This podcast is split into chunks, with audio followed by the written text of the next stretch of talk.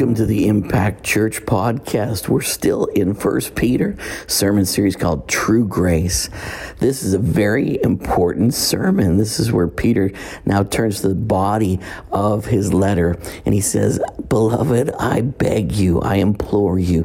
And he begins to talk about how we relate with one another in this strange world we find ourselves in as sojourners and aliens. But the most important thing you need to embrace today is a lifestyle of honor. A lifestyle of honor is going to create a culture where the gospel can advance in any society or situation. So come on, join me. Give it a listen. Here we go.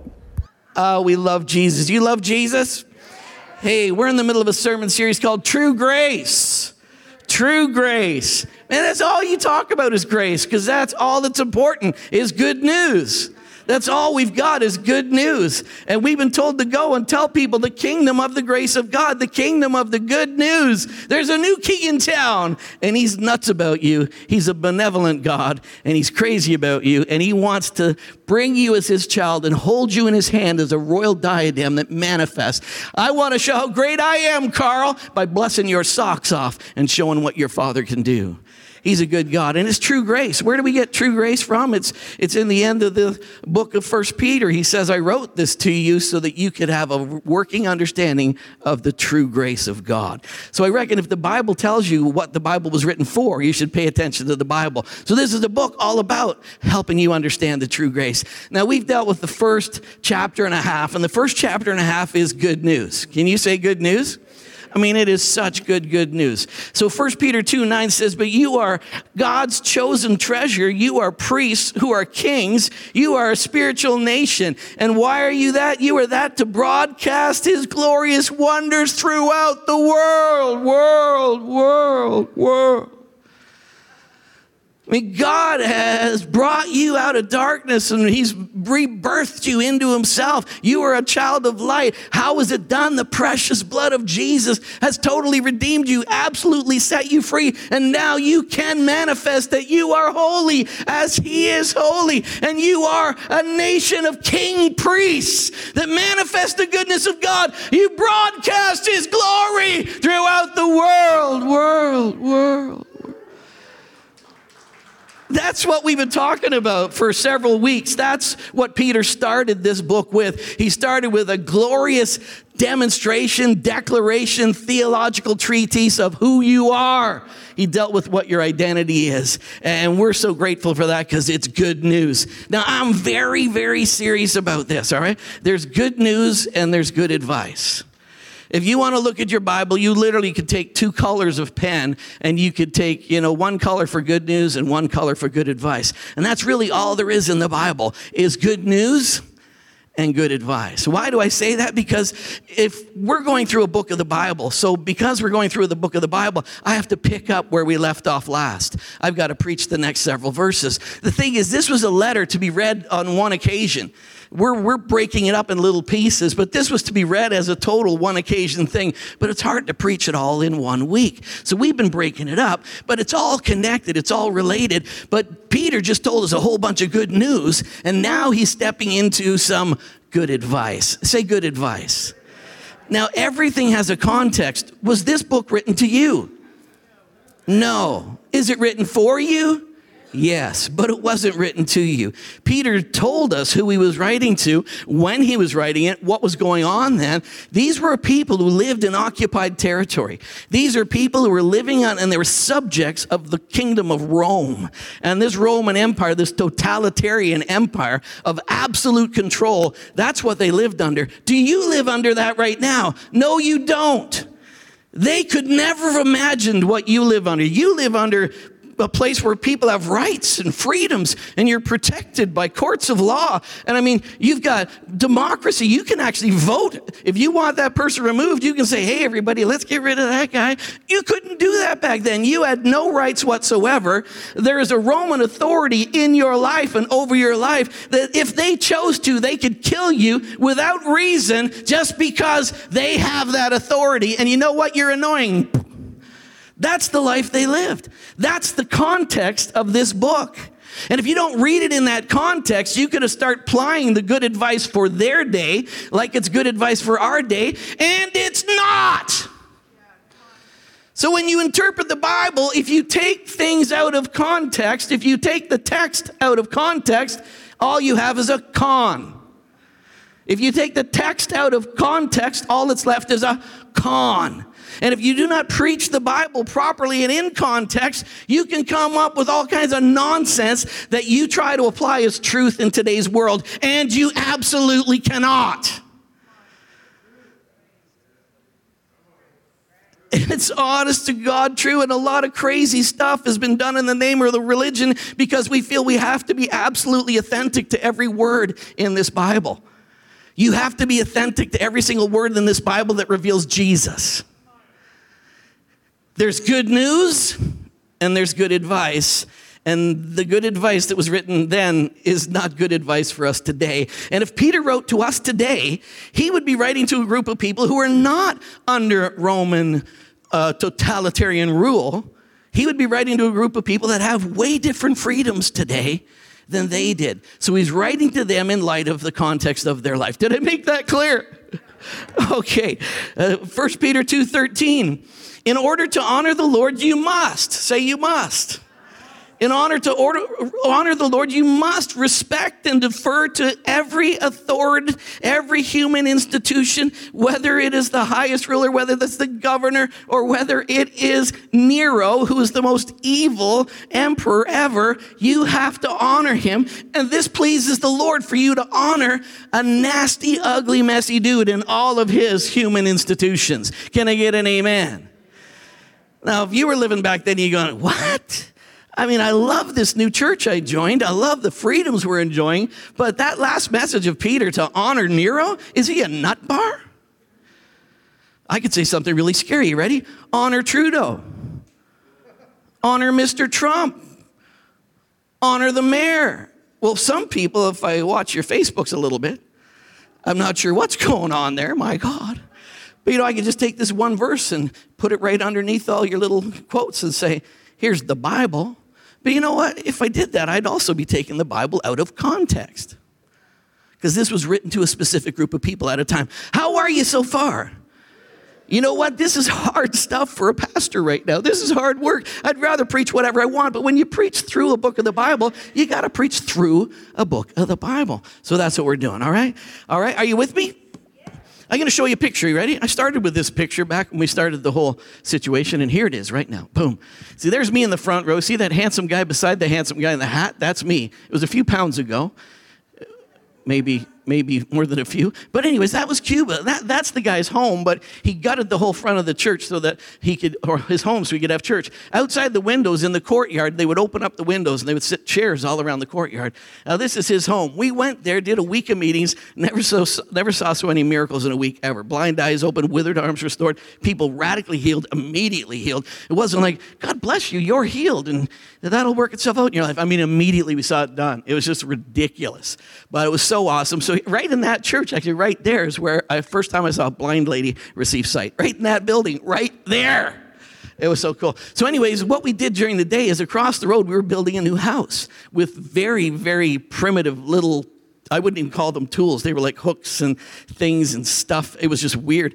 Uh, we said, next time we come, we're just bringing a whole bag full of tools down. But you know, the government catches you when you come in and they take that stuff from you. And you're not allowed to take it to the people. I mean, they, I went down there and they took my guitar and they said, we're going to keep it for you until you go back because you might leave it behind.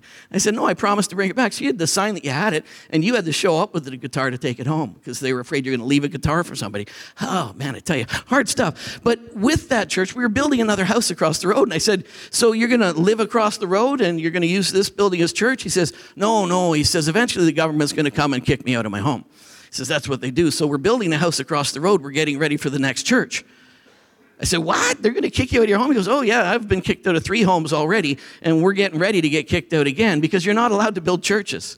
If the church existed before the revolution, it could exist, but any new churches can't be built. So we just do church in our home until the government gets fed up with us, and then they come out and say, okay, that's enough, get out, you're breaking the rules. So, so we're getting ready to have another place of worship. Isn't that amazing? How would you like it if three times now your home's been taken from you? They just walk in and say, out, they take your home, take all your assets, you're done. And what do you say to that? Praise the Lord. Aren't you glad you live in Canada? See, this book might make a little more sense if you were in Cuba because they were under that kind of rule where you know stuff got taken from you and you know it wasn't your own. When you go to cuba and you say isn't that castro a nut? They're like shh. We don't say his name. You never know who is around or who is watching and you can be arrested for saying castro's a nut.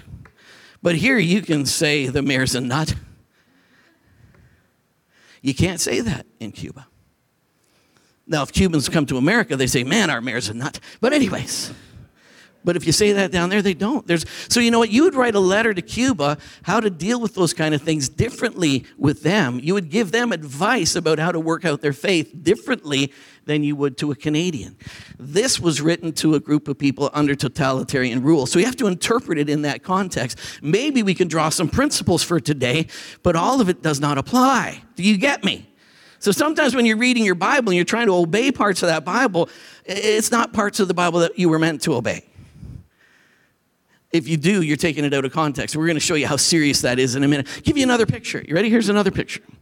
That's us in Ghana, in Africa. I went there to speak at our International World Conference, and very interesting because uh, uh, when I was there, uh, I, I called them and told them I was coming. They said, You better be coming. You're one of the speakers.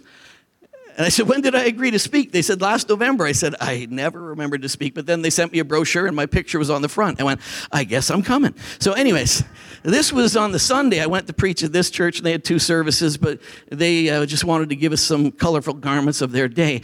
But you see, they're all wearing suits and ties and wearing nice things, and only men on the platform. Women aren't allowed on the platform because women just, you know, they're not.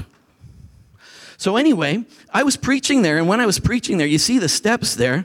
I was preaching from the pulpit, and they had a, a woman who was there to translate for me, but she had to stand two steps down. She was not allowed to stand on the platform. So she was beside me and she was interpreting two steps down. While I was preaching, I said, Why are you two steps down? She said, Oh, I'm not allowed on the platform, Pastor. No women. No women allowed.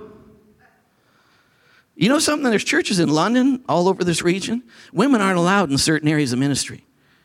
They say we're all for women, but you're not. If you look at the leadership team, it's all men. You know why? Because you women can't govern, you can't rule, because it's in the Bible. You guys are supposed to stay silent. There's churches in Canada that do that. And there's people who go to those churches and they call themselves feminists, and yet they go to there and they're subject to nonsense. Anyways, that's because they take the Bible out of context. And when you take the text out of the context, you know what you got? You got a con. And I'm seeing all kinds of women living. Women, you're awesome. Women are a big deal in our world. You know what? I've, I've fought hard. I mean, I don't know what Trudeau means when he says he's a feminist. I don't know what that means. But, but I'm a feminist. I mean, I have fought for the rights of women in religious structures for years. I'm telling you. My wife is an apostle in our organization, and you have no idea how hard that was. I mean, we had to bust through barriers. There's no higher level of governance and office in our movement than an apostle, and my wife is one, and she really is one. I'm telling you, stuff she's done for this movement is apostolic and brilliant. You know, but I was brokenhearted when this lady was two steps down, so I grabbed my notes and I came down. I said, Can we stand on the floor together? She said, Yes. I said, Then I'm standing down here because I refuse to be above you. But you know what? When I did that, I put myself at odds with their culture. And I offended the men and the leaders of the day. And what I did was, you know, you folks in Canada may have it wrong, but when you come to Ghana, you do what you're told. And I'm like, praise Jesus. So it's difficult. And when I was there, I had to preach in a suit and a tie, and I had to bring extra shirts. And after every service, I had to undress and put a new shirt on because I soaked it right through. And I said, Man, in this kind of heat in Canada, I don't wear a suit and a tie, but I did it because I wanted to honor them. I did it because you know what? I want to be received. I don't want to always be challenging everything. So, uh, you know what? If I got to put a tie on and sweat my brains out, so what? So sometimes you gotta you gotta figure out is it worth a fight? You know what I mean? A little bit of sweat just to get accepted. I'm all for it.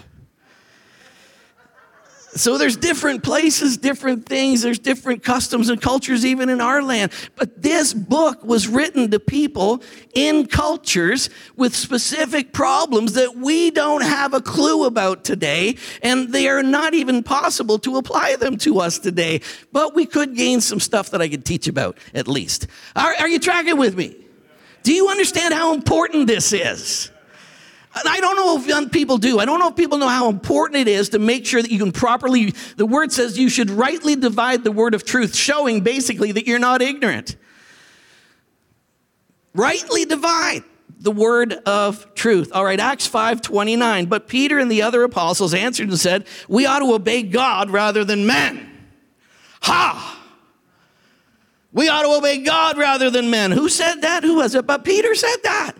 Peter, who wrote First Peter, said that we should obey God rather than men because they were told, don't preach in the name of Jesus. And he said, you know what? We are called to fill the earth with the name of Jesus. We are called to disciple the nations in the name of Jesus. So we're going to obey God rather than men. And yet that same guy later on is saying, you must submit to and honor every human institution. So you can see even in that, there's times where the sermon title is subversive and submitted subversive and submitted. So you can see that we're going out because when we say Jesus is Lord, if Jesus is Lord, who's not? Caesar is not Lord. Because they used the language of their day. When they said Jesus is Lord, everybody knew that, well, you're saying Caesar's not then? Caesar might be Lord down here. Jesus said, give to Caesar what Caesar's, give to God what's God's. But you see, Jesus is Lord of all. And that was their message. What a subversive message. We have come in every place and every, but they didn't go to governing areas. They didn't walk into parliamentary areas and say, Jesus is Lord. They went into the streets. They went into the communities. They went to synagogues. They went to halls and they taught, there is a king above all kings and his name is Jesus. And they reached the people. They reached the people and they were preaching. But you see, the people who heard them teaching were saying, this is a subversive message. And so they started throwing them in jail. Peter, shortly after he wrote this, was crucified upside down. His wife was taken and crucified the day before. They gave their lives for a subversive message. And yet, Peter wrote this you must submit to and honor every human institution. So, somewhere we got to understand the context of this and the flow of this for it to make sense for us today. Hey, so I love teaching through books of the Bible because if you just read it, you might not take the time to figure this stuff out, right? All right, Galatians 3:28 says there is neither Jew nor Greek, there's neither slave nor free, there's neither male nor female. We are all one in Christ Jesus. Hallelujah. If you came to a church and you visited this new faith, this new sect, this new religion who was worshiping some guy from, from some Jewish guy from Galilee, they say he's God. He was dead and he's risen. I'm going to go check it out. Then you walk in and the teacher says, There's no slave or free, and you just came from your home and you got a master and you're very much a slave. If you heard there's no slaves or free in the kingdom of God, you go, Whoa! And yet, Peter also taught when you come to Christ, you have to stay in the same lifestyle that you were called in. So you're like, but you said there's no slave or free, so I should be free, but you're telling me to go back and be a good slave. How many know that message doesn't work today? It's repugnant today. It's awful today. We abhor any way that any person would have any type of authority over another person in any fashion, any control whatsoever. It's detestable. And yet they talk about it like you've got to honor the institution of slavery. There are people who read our Bible and say, Your document is nonsense because they read that and they say that's what has kept whole groups of people in bondage for years because your governing document is garbage. And if you don't know how to work and interpret your document, then you are not honest and authentic to it. If you don't understand how to interpret this, you're not a good believer. You might be a believer, but you don't understand our document and how to explain it in today's culture because kids in university and all that stuff, Christianity is full on under attack. And it's because Christians don't know how to interpret their own text. And we read stuff like, well, it's in the Bible. Bible says so. You see, that's what they did for hundreds of years and kept groups of people subject because the Word of God says this. Are you with me? Do you know how delicate this whole thing is today? But we got to do it because we're preaching through Peter. I thought, can I just skip this part and move on to the good stuff? But you see, that's why the Bible is good news and good advice. But a lot of the good advice was for then, it's not for now. Hello. Is anybody learning anything yet? All right. All right. Good, good, good, good, good. So the teachings of the early church challenged the authority of Rome. It's subversive. It's subversive. Romans sought to ex- any excuse to imprison Christians. So their message is so subversive. Right now, the Romans are looking for any opportunity. I tell you, if, if I got one of my subjects that goes off to one of those churches, he comes back to my house and gives me lip, I tell you, I'm going to whip him half to death. And you see, because those teachings put you at complete odds with the culture you were in. We preach freedom. We preach absolute liberty. We preach respect. We preach that we are united. Every one of us is one. We honor and we esteem every single one above ourselves. That's our culture. I esteem you as better than me. I would never subject you to anything. I will love you. I will serve you. I will lay my life down for you. That's our dogma. That's who we are. And then you tell them, go back to your master and just be the best you can be. How many know that'd be a bit hard? Wow, this is delicate stuff. But you see, people don't address it right. They don't teach it right, or they just leave it alone and ignore it.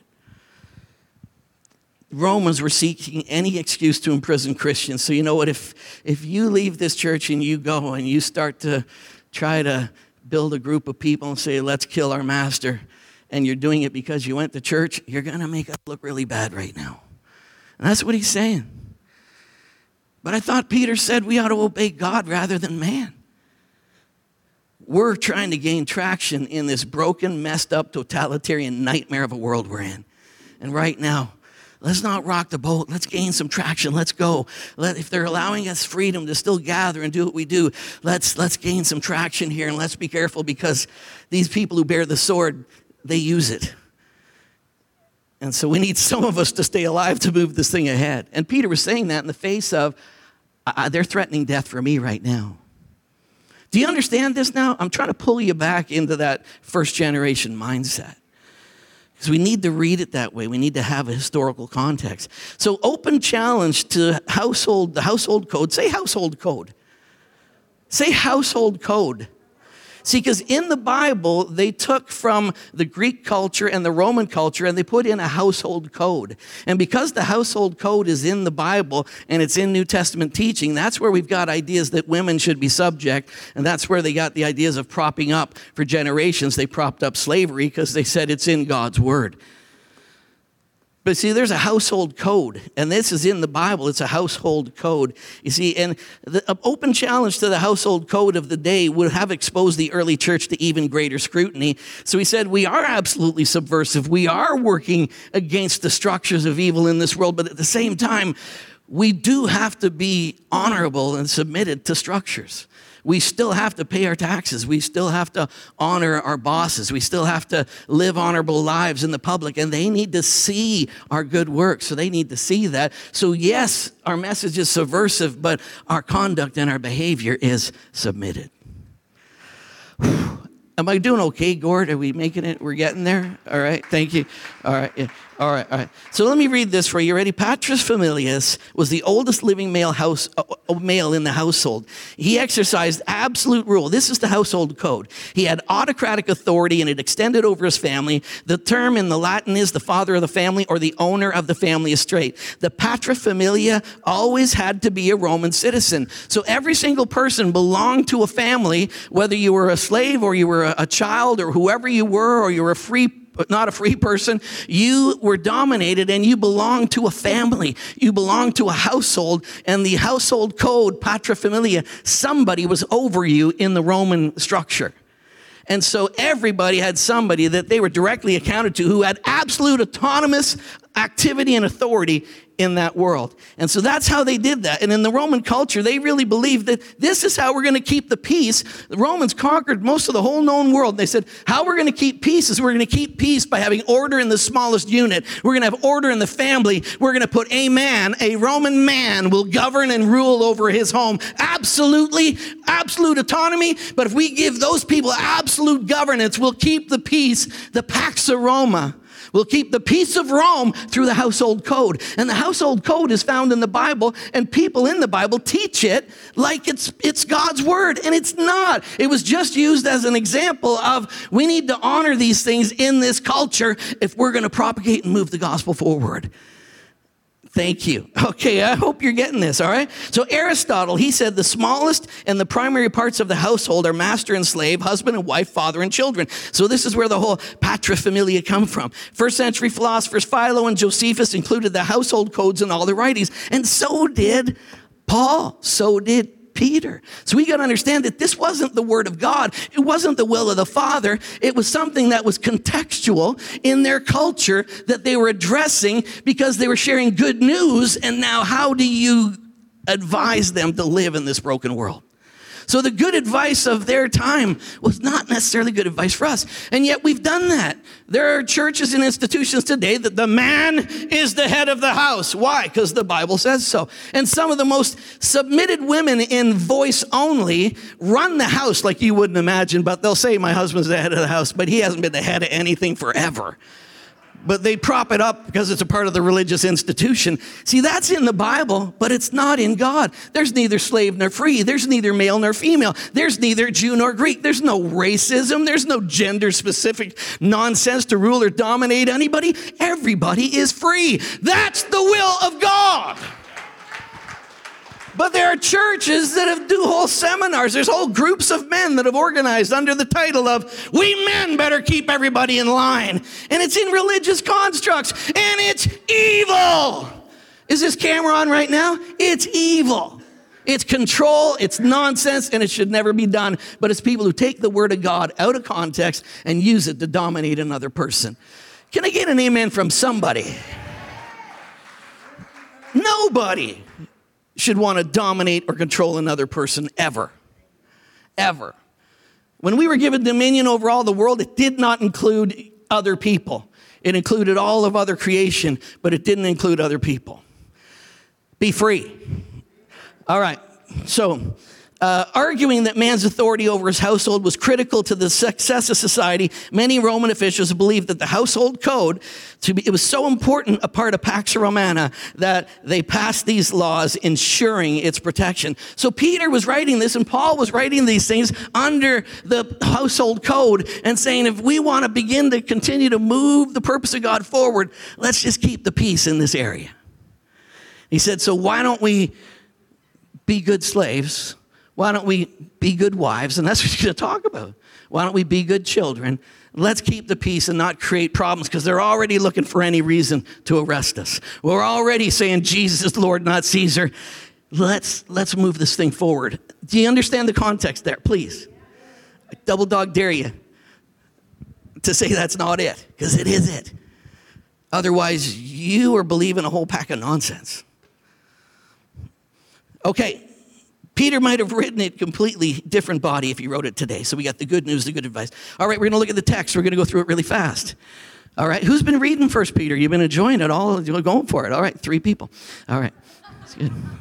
All right, verse 11 of chapter 2. Here we are. You ready? Ready? Here we go. You ready? Beloved. Beloved. So what is he saying? He's starting off with, okay, beloved. All right, I'm about to move into the body of my teaching. I just told you you're free, you're children of God, set free by the blood of Jesus. You are priest kings. And he didn't say the men are priest kings and the women are almost. He said to everybody, you're all priest kings. You're all a nation under God. You are the vehicle I get to show my glory through. Woo, you're awesome. Now he says, beloved, beloved, beloved, I beg you. Wow, that's pretty strange language, isn't it? I beg you. I, I implore you, I'm pleading with you. All right. Well, what do you, what, what, what, what? The whole language is changing right now in this text. He says, Beloved, I love you. I'm saying this out of love. You're my beloved. I'm telling my friends, oh, my dear friends, my dear friends, I'm begging you. I am begging you. What am I begging you? I'm begging you, as sojourners you are. You're, you're not of this world. You're born into a new kingdom. I mean, you're brand new creatures in Christ Jesus. You're sojourners. You have a new identity. You're pilgrims in this broken world. But I am begging you to abstain from fleshly lusts that, that war against the soul, having your conduct honorable among the Gentiles, that when they speak against you as evildoers, that may be by your good works that they observe by your good works that they observe. Like if you're a really nice person in your house and when you come to church, but you're hostile when you're shouting at the lady at the Tim Hortons line, I mean, no, no, not, not in your home, not in your private world, but I mean, everywhere you go, everybody sees that there's something happening in your life. There's a manifestation of this otherworldly relationship you have with God, and it's on display publicly, and everybody can see it. So it's not just an inner purity and an inner beauty that you have, it's actually on display everywhere you go. Can I get an amen? All right. All right. They observe and they glorify God when he comes, which means these people's hearts are going to be changed. And when Christ comes, they're going to glorify him too, meaning you're going to cause a lot of people to be believers by your conduct. I beg you. I beg you. I beg you. Thank you. That was awesome. Therefore, submit yourselves to every ordinance of man for the Lord's sake. I'm begging you now. I know this is going to sound crazy. You mean Caesar? Yeah. Mean, the crazy, creepy governor has been killing us? Yeah. Uh, beloved, I'm begging you, I'm begging you to, to, to, honor these people, whether it's the king supreme or governors or those who are sent by him, for the punishment of evildoers and for the praise of those who do good. For this is the will of God. Pastor, what's the will of God for me? To honor everyone. Everyone? Yes. Go back through that drive through and that lady you shouted at, give her a tip and say you're sorry. Honor everyone. That's the one principle I could pull out of this text. Honor every single person in your world. Mr. Trudeau, honor him. You don't have to agree with him. You don't have to vote for him again. You can send him a letter saying, My dear, wonderful Prime Minister, who I love and adore and pray for regularly, you are doing some silly stuff. That's okay. See, they couldn't do it in their day. If they wrote that letter, they would have had a group of soldiers at the door pull them out. That's the end of you. But we can. So Peter would have wrote a different letter to us. But you know what? You can still write a letter of dissent with honor. Thank you, Stephen Henry. All right, all right. All right, for the message, verse 15 in the message, it says, It is God's will that by doing good you might secure the ignorance of fools who think you're a danger to society. You Christians are nuts. You Christians believe a bunch of nonsense. You Christians have propped up a corrupt document. Your God, he's, he's just a nutty guy. He's a, your God's a racist. He's a xenophobe. He's, he's a, oh man, I can't, the stuff that it says about God in this book, you Christians are the vilest thing in culture today. You people are causing problems. How many have heard that? If you haven't heard that, you haven't left your house. If you haven't heard that, you haven't tried to talk to somebody. If you haven't heard that, you've been out of university for a long, long time. Because if you're in university, every professor would say, those Christian people are the thing that makes society yuck. And they literally, straight up, they think you're a danger to society. But how are we going to change that? Because that's the wrong impression, isn't it? Are we a danger to society? No, we love our neighbors. We love everyone. We esteem everyone above ourselves. But that's not the message they get. So, how do we change that? Beloved, it is God's will that by doing good you might cure the ignorance of fools. People who believe that about us are ignorant. We need to help them understand properly. And how do you do that? By sending them letters and blowing up on my Facebook and just screaming at everybody? No, you actually enforce the nonsense we're trying to end. All right as free, yet not using your liberty as a cloak for vice. I'm free to write anything I want, Pastor. I can't wait to get out of this church and I'm, I'm never seeing you again because you're, you're complicit with the, the fallen world. You're, a, you're, you're, you're everything that's evil with pastors. You're a total mess. I'm going to stand my ground. Good for you. You're free. Don't use your freedom for vice. Don't cloak your vice and say, well, I'm free to do anything I want. You're not free. You are absolutely free, but you're not free to do anything you want. If what you think is freedom is, is slamming another person, diminishing another person, or maligning another person, that is cloaking your freedom so that you can do vice. Is there anybody here still? All right. So listen what it says. It says, don't use it as a vice, but be bondservants. Be slaves of God. Be slaves of God. If we're going to be slaves of God, we better understand the relationship. Be slaves of God. Hallelujah. I got to go faster, Pastor. All right. Be slaves of God. Here's four things. You ready? Honor all people, love the brotherhood, fear God, honor the king.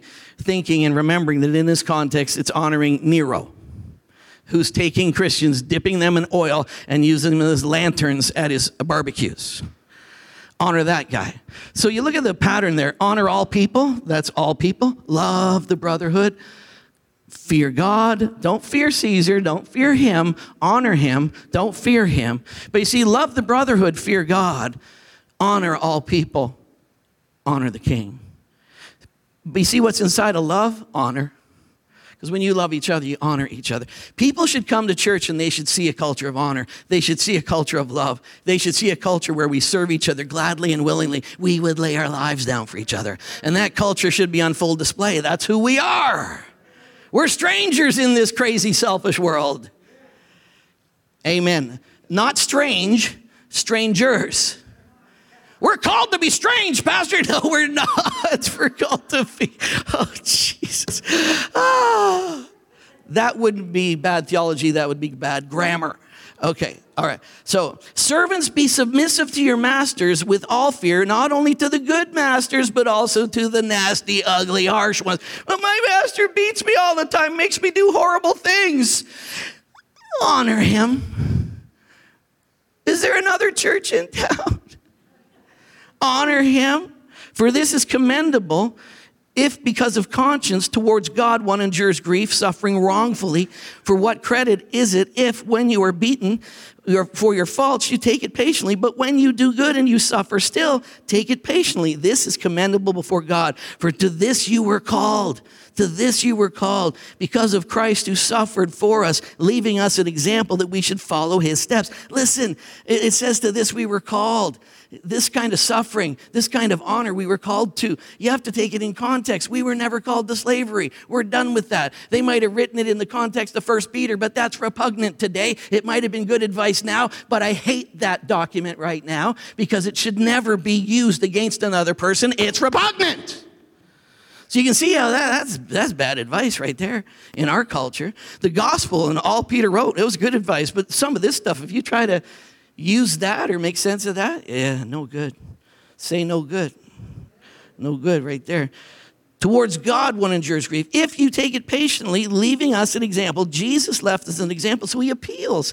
He, he says our behavior in these struggles, in these contexts, our behavior in these contexts should be like Jesus. So he says, Jesus never sinned. Jesus never did anything wrong. And yet he was abused, misunderstood. He was even killed. And yet he didn't even defend himself. So that's the kind of way I want you to approach wrongdoing, even if it's from evil people. Wow. Somebody say, that's hard. That's really true. It's really hard. I mean, I tell you, I get somebody just, you know, turns in the wrong lane. I chased them for three or four blocks until my wife says, What are you doing? I said, They need to know. I'm doing a public service. These people should be off the road, and I plan to take them off. What are you doing? Beloved, I beg you, stop it. All right. Listen, he committed no sin, no deceit in him. He didn't do anything wrong, but he didn't revile. He didn't give reviling in return when he suffered. He did not threaten, but he committed himself to the one who judges rightly. What does he mean by that? Leave room for God to deal with that. If you got something you don't like, leave room for God. God, did you see that? I didn't like that. Leave it alone. Promise, I'll take care of it. Okay, I'm going to throw that one back on you. I'd like to be bitter and offended right now. I'd like to start a deep root of unforgiveness right now, but instead, I'm going to toss that one on you. You'll take care of that. Done. I'm going to forget it. Hey, Hey, leave room for God. Leave room for God. Trust Him. He's going to deal with it. Trust the one who Himself bore your sins on the tree, and He died for your sins that you might live as righteousness, by whose stripes you were healed. Trust me. He died for your sins. He made you holy. Trust me. He'll take care of all the other stuff. He might even forgive that person, bring him into the kingdom too. That's the person who cut me off, sitting beside me in church. How can you praise God when you know how evil you are? I'm going to leave that to you, big fella. You forgave them, really? Did you? Oh. You're lucky I'm not God. I mean, man, I had of thunderbolts and lightning, very, very frightening. Boom. Oh, it is. Romans chapter 12, 9 and 10. English, uh, English Standard Version says, Let God be genuine, let, or let your love be genuine, abhor what is evil, hold fast to what is good, love one another with brotherly affection. And I love this phrase. You ready? Outdo one another in showing honor. We're having an honor competition. It starts right now. Just quietly leave the parking lot. You first. No, you. No, you. No, you. Hand cleanser? Oh, you first. No, you. No, I insist. You. No, I. Take it! Okay. You've gone too far, Pastor. Outdo one another in showing honor. So, what can we pull out of this passage? The one thing I can pull out of an ancient text into today honor everyone. Honor everyone. Honor everyone. Really, really fast. Honor is to honor, to revere, to venerate, and show great price as precious. Honor is relational. 1 Peter 2.17, honor everyone. Honor requir- requires humility. Proverbs 29, 23, pride ends in humiliation, but pr- humility brings honor. Familiarity quenches honor. Jesus couldn't do any miracles in his own hometown because he said he's just a carpenter's son. Who's he think he is saying he can heal everybody? You know, when you got that attitude, you're blocking the flow of God's purpose in your life. But honor opens up the flow, but familiarity quenches honor. Entitlement, the fruit of dishonor is entitlement. I, I demand my rights. Uh, beloved, beloved, I beg you, come under one another, serve one another. No way! I demand my rights. This is a generation of entitlement. Read this passage, Proverbs 30, verse 11 to 15. Read it all the way through because it says, There is a generation that curses its father and does not bless its mother. And it goes on and on, talking about a generation that is so entitled and it wants for itself. And if there's anything active in the world today, it's entitlement. I got my rights. Entitlement will never lead to honor. Entitlement will never bring about the kingdom of God in any expression at all. The entitlement, it says the, the leech has two daughters. Give, give, give, give. The leech has two daughters. Give, give. I'm here to get what's mine. Give, give. I have a right to share what you got. Entitlement is an evil beast. Entitlement. All right. Honor releases faith. The centurion came to Jesus. He said, I know you are who you say you are. I honor you as the Son of God. Just speak the word. My servant will be healed. Honor releases faith in your life. Honor engages promise. I just read Proverbs 3 8 to 10 in the offering. Honor the Lord with your possessions. And you know what will happen? So your barns are going to be filled. You know, when you honor him and put him first, there are godly consequences that overflow in your life. Honor secures your destiny. Exodus 20 and 12 says, Honor your father and your mother that the days may be long in the land that the Lord is giving to you. See, when you honor authorities in your life, it says that you are making a way for what God is giving to you to come quickly. You are securing that destiny for you. It's surely going to come to pass because the way through it is honor and humility and brokenness and service is the way to get your destiny secured. All right, so honor secures your destiny and honor secures freedom. Romans 12, 14. Bless those who persecute you, bless and do not curse. When you make honor a lifestyle, you are free from control. When you make honor a lifestyle, you rid yourself of bitterness, you rid yourself of unforgiveness, you keep yourself absolutely free to the flow of God in your life when you honor in every single circumstance. Please stop clapping. I'm trying to finish. That's a really good verse. That is a really, really good verse. All right. It's First Peter 3 9, and we're going to get there maybe next week. But you know what? Look what it says. Don't repay evil for evil. Don't retaliate with insults when people insult you. Instead, pay them back with blessing. I hate you. You're evil. Oh, bless you. You're such a rotten pastor. Oh, bless you. Bless you. Bless your little head. Oh, I didn't mean little head by meaning little or small brain. I did kind of. But no. The pastor just said to me, Bless you. What does that mean? Bless you? Bless. Bless and do not curse. Look at this. Look what this says. That is what God has called you to do, and He will grant you His blessing. Ah.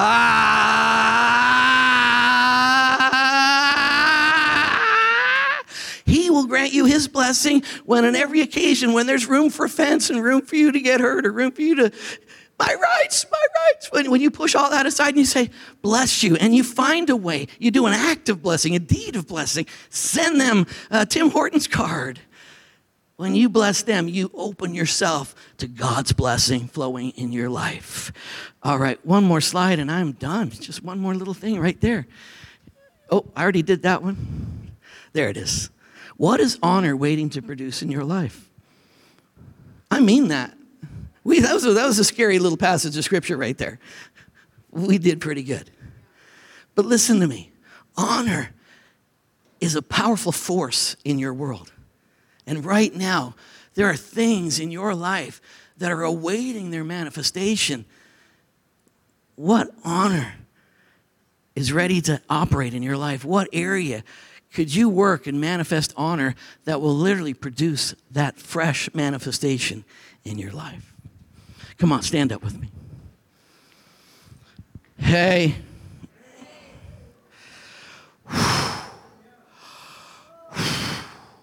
Wow. Listen, I told you there's two things there's good news and good advice. The good news is he finished it all, he did it all, and because he did it all and you're absolutely secure and free, you can forgive, you can release, and you can bless because you're operating out of a new identity as a child of God. Therefore, there's no room in my life for offense or bitterness or grievances because I'm just way too blessed. I'm way too set up in God. So you got to let it go. So that's when you can do the good advice because you understand the good news. But if you don't understand the good news, then living the Christian life might seem hard to you. But if the Christian life seems hard to you, that's because you probably don't have a firm grasp on the good news. That's why Peter started with the good news. Because when you understand the good news, oh, the rest is gravy. It really is. Because you don't live out of your power or your ability, you live out of the life force of Christ in you, the hope of glory. Listen, maybe you're here today and you wandered in, and what a crazy sermon that was. But I'll tell you, God loves you. He's nuts about you, and He wants to absolutely free you. He wants to bless your heart, wants to change your whole world in your life, wants you to be His child. He wants to lavish His love upon you. And listen, even online, if you've never done this, you've never before said, Hey, I want to be a part of the family of God. All you have to do is believe that Jesus did everything necessary to restore you to Him. And you have to say, I believe that Jesus is my Savior and my Lord. And when you do that, boom, there's a new birth, there's a new creation, there's something that takes place, a miracle from heaven that transports you out of darkness and firmly establishes you in His light. If you've never done that, you can do it today. And I'm going to count to three. I'm going to go one, two, three. And at three, the reason I do that is because I want you to put your hand up at three. You're wondering, how do I do this? How do I get in? At three, just put your hand up and I'm going to pray for you. Are you ready? One, two, three. Hey, anybody else? Anyone else? Put your hand up really high. Say, I'm in. Thank you. All right, you put your hands down. All right, here we go. Pray this with me. We're all going to pray. You ready? Lord Jesus, I receive you right now as my Lord and my Savior. Thank you for forgiving me. Thank you for healing me. Thank you for setting me free. I declare my sins are forgiven once and for all, and I am a child of God. In Jesus' name, amen. Ha! Woo! Hey, if you if you did that online, you can go to our website and there's a red button, the VIP pass. Click on that. You can fill out a card, give us more information about yourself. If you're here for the first time, hopefully you got a guest pack. If you didn't, so sorry because they're worth about three thousand dollars. It's amazing. But uh, but in that there's a card, and the card in there it's gold. It's gold to me because what I want is just some information because I want to thank you for being with us today because you could have done anything on this beautiful August day, but you spent it with us, and I'm so grateful. And so we just want to communicate and say thank you for coming. If you didn't fill out the card, fill it out now, and there's a box at the right hand of the door on the way out. There's a little round black bucket. Just drop it in there so we can correspond with you and send you a gift. All right? All right. Can I bless you? I bless you in Jesus' name. I bless you with the love of the Father. I pray that the reality of it would grasp, would grasp your life and just grip you in every single way, and you'd know how much you're loved. It would just overflow the banks of who you are. I pray the grace of our Lord Jesus Christ, the revelation of it would be so clear to you. And I pray that the fellowship and partnership of the Holy Spirit would animate you in everything you do, every moment of your life, that you would honor and glorify and demonstrate His kingdom. I command His blessing on you now and always in Jesus' precious name. Amen. God bless you. Take your time going out. Honor somebody on the way out. Take your time and be a blessing. So good to see you. There's prayer today. There's prayer lines here. If you need prayer, you came and you said, Man, I wish somebody would pray for me. There's people ready to pray for you today. So come up here and you can put your feet on the yellow line, and these guys are ready to pray for you. If you need healing, you need a prophetic word, you need some kind of manifestation, there's people ready to pray for you. Otherwise, love ya. Love you. God bless you. Amen.